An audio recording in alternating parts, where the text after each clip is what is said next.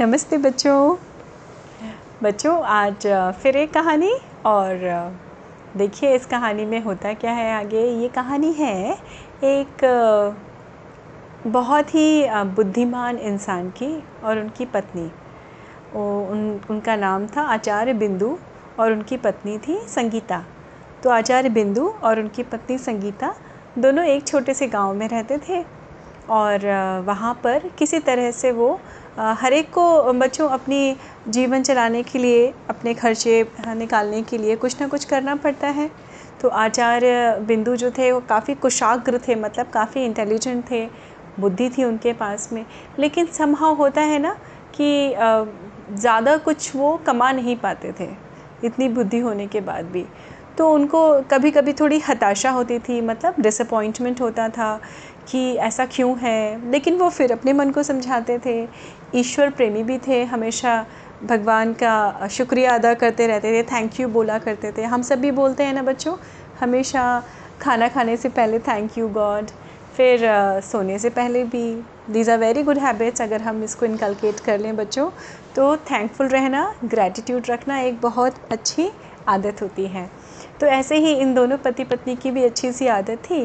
Gratitude में थे, भक्ति में रहते थे, खुश रहते थे, लेकिन धीमे धीमे उनको ये चीज़ सताने लगी थी क्योंकि उनको ज़्यादा पैसे नहीं मिल पाते थे, जो भी वो काम कर रहे थे।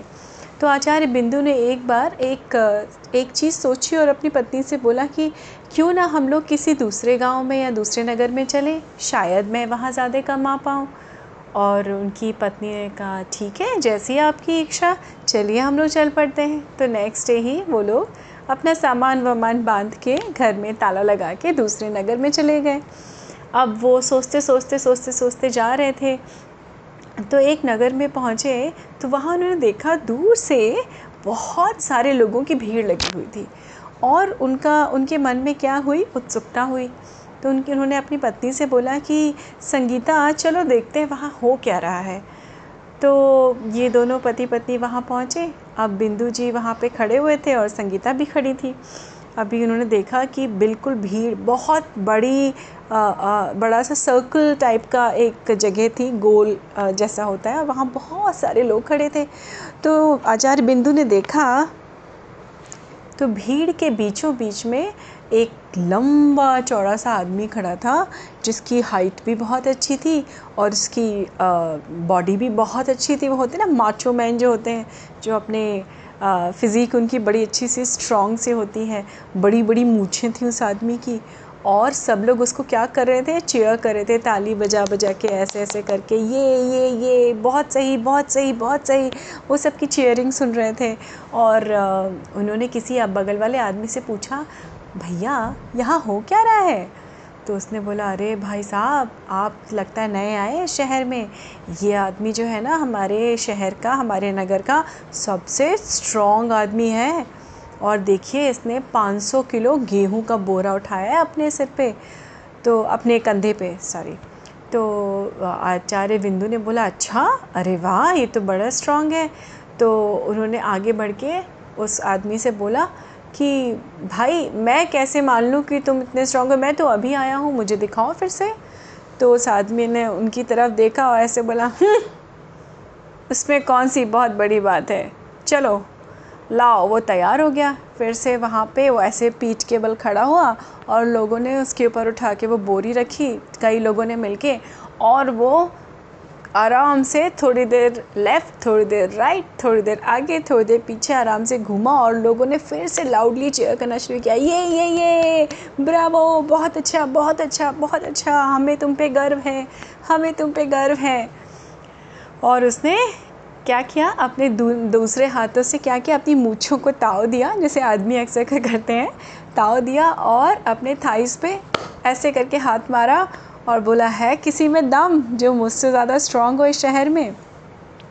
अब आचार्य बिंदु देखते रहे उसको और बोले कि, अरे, इसमें कौन सी बड़ी बात है? हाँ ये तो कुछ भी नहीं है मेरे सामने.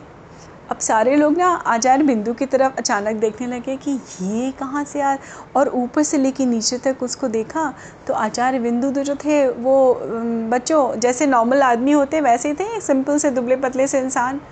अब सबको बड़ा आश्चर्य हुआ उसने कहा कुछ भी मत बोलो आप ओके? ये क्या है? ये आदमी की फिज़िक देखिए। क्या मतलब? 500 किलो गेहूँ उठा लेना कोई मज़ाक नहीं होता। आपको लगता है समझ में नहीं आया? तो आचार्य बिंदु ने कहा नहीं मुझे समझ में आया। और मैं आपसे यही तो कह रहा हूँ मैं तो ये सामने आ, कौन सी सबसे भारी चीज़ है? हाँ देखो ये देखिए भाई जो पीछे पहाड़ है ना मैं तो ये पहाड़ भी अपने कंधे पर उठा सकता हूँ। अब तो सबकी आँखें चौड़ी हो गई उसने कहा अच्छा क्या बात है? तो फिर साच को क्या आज? किसी ने बोला मतलब सच को परखने में क्या टाइम लगता है? उठाओ, जाओ, उठाइए, दिखाइए हमको पहाड़ उठा के। तो आचार्य बिंदु ने कहा, नहीं नहीं, ऐसे नहीं। अब मुझे पहले इन महाशय से बात करनी है जो 500 किलो गेहूँ उठा के इतना बड़ा कीर्तमान स्थापित किया है, इन्होंने इतना बड़ा रिकॉर्ड कायम किया है तो मुझे इनसे बात करनी है। तो उसने बोला कि हाँ बोलो। क्या आपको जानना है? तो उसने कहा एक बात बताइए आपने ये 500 किलो गेहूँ उठाने के लिए कितने दिन मेहनत की है? तो उसने बोला हाँ हमें तो तीन चार महीने लग गए मैंने तो ये खाया दूध पिया मैंने तो अंडे खाए मैंने तो शहद पिया असली शहद जो माउंटेन पे होता है हिल हिल आ, हनी होता है माउंटेन हनी वो खाया और मैंने तो इतना कुछ खा के अपनी सेहत बनाई है खूब सारे फल फ्रूट और अनाज और चने खा के। तो मैं तब जाके चार महीने में मेरी इतनी अच्छी बॉडी बन गई है। तो आचार्य बिंदु जो थे, इन्होंने कहा कि देखिए 500 किलो गेहूँ उठाने में इनको चार महीने का वक्त लग गया। तो मुझे आप लोगों को कम से कम छः महीने का तो मोहलत देनी चाहिए। तो उसमें जो गाँव का मुखिया था, वो भी वहाँ पे था। उसने बोला, देखो भाई, हमारे राजा जी जो हैं, के सामने पेशी होगी। शर्त यह है, आज से ठीक छः महीने बाद, क्योंकि जो आदमी सबसे ज़्यादा स्ट्रॉन्ग होगा ना, उसको हमारे शहर को क्या करना है? एक प्रतियोगिता होती है ना बच्चों, हमेशा आपने देखा होगा, स्कूल के बच्चों में होती है, फिर इंटर स्कूल होती है, फिर इंटर स्कूल के बाद में इंटर सिटी भी होती है मतलब दो शहरों के बीच में। तो इसी तरह से उस समय, उस ज़माने में भी हुआ करते थे कंपटीशन तो अगर आप सच में स्ट्रांग निकले तो फिर आपके आपको राजा की तरफ़ से क्या दिया जाएगा? पुरस्कार दिया जाएगा और आप हमारे शहर को दूसरे कंपटीशन में क्या करेंगे? रिप्रेजेंट करेंगे या हमारे शहर के प्रतिनिधि होंगे, आप जाएँगे। तो आचार्य बिंदु जो थे बोलते हाँ हाँ बिल्कुल, मैं जाऊँगा, क्यों नहीं जाऊँगा? मुझे कोई, मैं तो सच बोल रहा हूँ, मैं सच में ये पहाड़ उठा सकता हूँ। तो सारे लोग अचंभे में तो थे थे, उनसे सबसे ज़्यादा अचंभे में कौन थी? उनकी पत्नी, संगीता।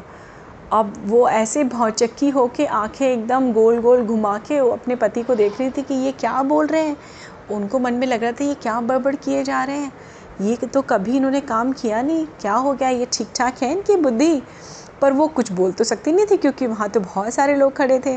तो ऐसे में क्या होता है बच्चों, आपको अकेले में बात करनी पड़ती है ना, सबके सामने तो आप नहीं टोक देते हैं। अब चूँकि वो उनकी पत्नी थी तो उसको भी समर्थन करना था तो कई लोगों ने उनकी पत्नी की तरफ़ देखा तो उन्होंने बोला हाँ हाँ बिल्कुल बिल्कुल, ये कर लेंगे, ये कर लेंगे। तो आचार्य बिंदु ने कहा, लेकिन मुझे छः महीने का समय चाहिए। छः महीने तक मुझे यहाँ पे एक घर चाहिए और मुझे इतना अच्छा खाने पीने के लिए चाहिए। भाई, मैं तो गरीब आदमी हूँ। मेरे पास तो इतना कुछ है नहीं।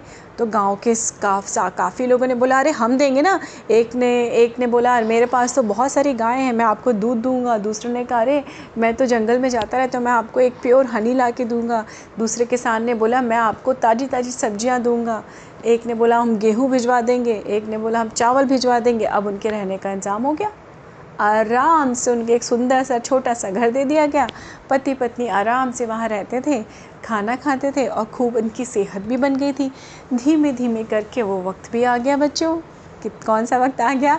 जब छः महीने तक गाँव वाले पूरी शिद्दत से पूरी मेहनत से, पूरे श्रद्धा से उनको खिलाते पिलाते रहे। अब वो दिन आ गया और ये ख़बर राजा तक भी पहुँच गई थी। अब राजा भी बड़े एक्साइटेड थे, भाई, कौन सा ऐसा आदमी है जो पहाड़ सिर पे उठा सकता है अपने कंधे पे? तो राजा आए और पूरे, ठीक छः महीने के बाद में पूरी एक बड़ी सी सभा लगी उस पहाड़ के पास में। और आचार्य बिंदु को बुलाया गया। अब उनकी पत्नी तो बड़ा डर रही थी और जब जब उनकी पत्नी पूछती थी कि, सुनो भाई, तुमने कमिट तो कर दिया, तुमने कह तो दिया, तुम करोगे कैसे? तो वो हमेशा क्या बोलते थे? मैं हूँ आचार्य बिंदु। हर चीज़ बिंदु से ही शुरू होती है। तो तुम चिंता मत करो, मैं सब कर लूँगा। तो उनकी पत्नी को विश्वास तो बहुत था अपने पति पे, लेकिन कहीं थोड़ी सी शंका भी थी, उनको डर भी लग रहा था कि कहीं ऐसा ना हो कि ये उठा उठा तो सकते नहीं हैं पहाड़, लेकिन फिर भी इन्होंने प्रॉमिस कर दिया है कमिट कर दिया है।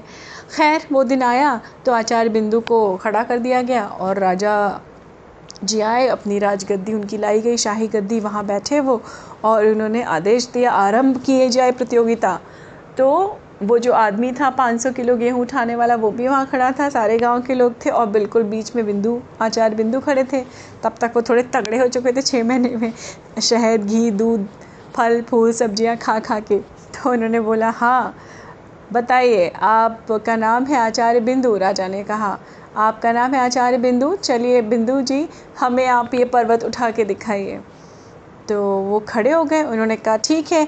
ऐसे दोनों हाथ ऊपर करके, जैसे नहीं, आपने देखा होगा वो बॉडी बिल्डिंग की कंपटीशन में लोग ऐसे करके खड़े हो जाते हैं माचो बन के कि हाँ तो राजा ने कहा हाँ क्या कर रहे हैं? थोड़ी देर तक वो खड़े थे। तो आचार्य बिंदु ने कहा हाँ मैं पर्वत का इंतज़ार कर रहा हूँ। आप अपने सैनिकों से बोलिए कि वो खाड़ के मेरे कंधे पे तो रखें। तो राजा ने कहा, क्या मतलब है आपका? ये कोई मज़ाक चल रही है? क्या है ये, आचार्य बिंदु? तो आचार्य बिंदु ने बड़ी विनम्रता से, बहुत ह्यूमिलिटी के संग हाथ जोड़ के राजा को प्रणाम किया। उन्होंने कहा, राजा जी, मैंने ये नहीं कहा था कि मैं पहाड़ उखाड़ लूँगा। मैंने कहा था, पहाड़ मैं उठा सकता हूँ। तो पहाड़ को उठा के मेरे कंधों पे तो रखना पड़ेगा ना। किसी को, आपके सिपाही होंगे, उनको उठाइए, उनको बोलिए कि वो मेरे कंधे पे इस पहाड़ को रख दें और मैं उठा लूँगा। और अब सब कहने लगे, नहीं, ये चीटिंग है, ये चीटिंग है, ये तो गलत बात है। तो उस तो वहाँ पे उस आदमी भी वो आदमी भी खड़ा था जिसने 500 किलो गेहूँ उठाया था। तो बिंदु जी ने उस आदमी को पकड़ लिया। उन्होंने बोला तुम आ, तुम बताओ क्या तुमने 500 किलो गेहूँ नीचे से उठाया था? उसने कहा नहीं मुझे मेरे तो कंधे पे रखा गया था। तो आचार्य बिंदु ने कहा एग्जैक्टली यही तो मेरा पॉइंट है कि आप पहाड़ उठाइए राजा जी उठवाइए और मेरे कंधे पे रख दीजिए मैं तो तैयार हूँ पहाड़ उठाने के लिए। अब राजा को और सारे गाँव के लोगों को उनकी अकल पे क्या हुई? अकल पे बहुत गर्व हुआ। और उन्होंने कहा, राजा ने कहा, मान गए आचार्य बिंदु, आपने छः महीने की अतिथि, आतिथ्य भी अतिथि भी बने आप हमारे शहर के। आपकी सेवा भी आपने करवाई। और अब आपने बहुत ही चतुराई से इस बात को क्या किया? घुमा दिया। ये सब हम सब जानते थे शायद कि ऐसा आप ना कर पाए, लेकिन फिर भी एक उम्मीद में हमने छः महीने गुजारे। उसके बाद में आपने बहुत ही बुद्धिमानी से इस चीज़ को भी क्या बोल दिया? नकार दिया कि मैं पहाड़ तो उठा सकता हूँ, आप उठा के मेरे कंधे पे रख दीजिए, मैं उठा लूँगा पहाड़। तो मुझे ऐसा लगता है, आचार्य बिंदु, आपकी जगह उस छोटी सी कुटिया में नहीं है। आप बहुत बुद्धिमान हैं। तो आपको, आपकी जगह मेरे राज्यसभा में है। उन्होंने उसको, उनको आचार्य बिंदु को अपना क्या नियुक्त किया? अपना मुख्यमंत्री नियुक्त किया। और उनकी बहुत तारीफ़ हुई। सारे गाँव के लोग जो एक्चुअली में थोड़े थोड़े से गुस्से भी थे, उस समय नाराज़ थे आचार्य बिंदु से, जो कि उन्होंने छः महीने बेवकूफ़ बनाया। लेकिन राजा के एक डिसीज़न पे, एक निर्णय पे उनको सबको आश्चर्य भी हुआ और उन्होंने क्या माना? उनकी बुद्धि का लोहा माना। तो बच्चों, हुआ ना छोटी सी एक छोटी सी बुद्धिमानी से उन्होंने क्या किया? अपने लिए नए रास्ते तैयार किए। इतना दिन का वेट किया, उनका भी टाइम आ गया। उनको अपनी बुद्धि के हिसाब से उनका उचित पद मिला, उचित पैसे मिलने लगे और उनका जीवन खुशहाल हो गया बच्चों। तो इस कहानी से हमें बहुत सारी चीज़ें सीखने को मिलती हैं कि कैसे हर चीज़ एक छोटी सी बिंदु मतलब छोटी सी चीज़ से शुरू होके ही बड़ी होती है। आप हमेशा देखिए लाइफ में हम छोटे से थोड़ा थोड़ा बोलना शुरू करते हैं, फिर फ्लुएंटली बोलना शुरू करते हैं थोड़े थोड़े से छोटे होते हैं, फिर एकदम से बड़े होते हैं। तो इस तरह से हम छोटी छोटी शुरुआत करें ज़िंदगी में और छोटी से बड़ी बड़ी चीज़ें सीखते जाएँ और आगे बढ़ते जाएँ बच्चों। अच्छी लगी होगी आपको कहानी, ये मुझे उम्मीद है। तो बच्चों, स्वस्थ रहिए, खुश रहिए, फिर मिलती हूँ अगली कहानी में। नमस्ते बच्चों।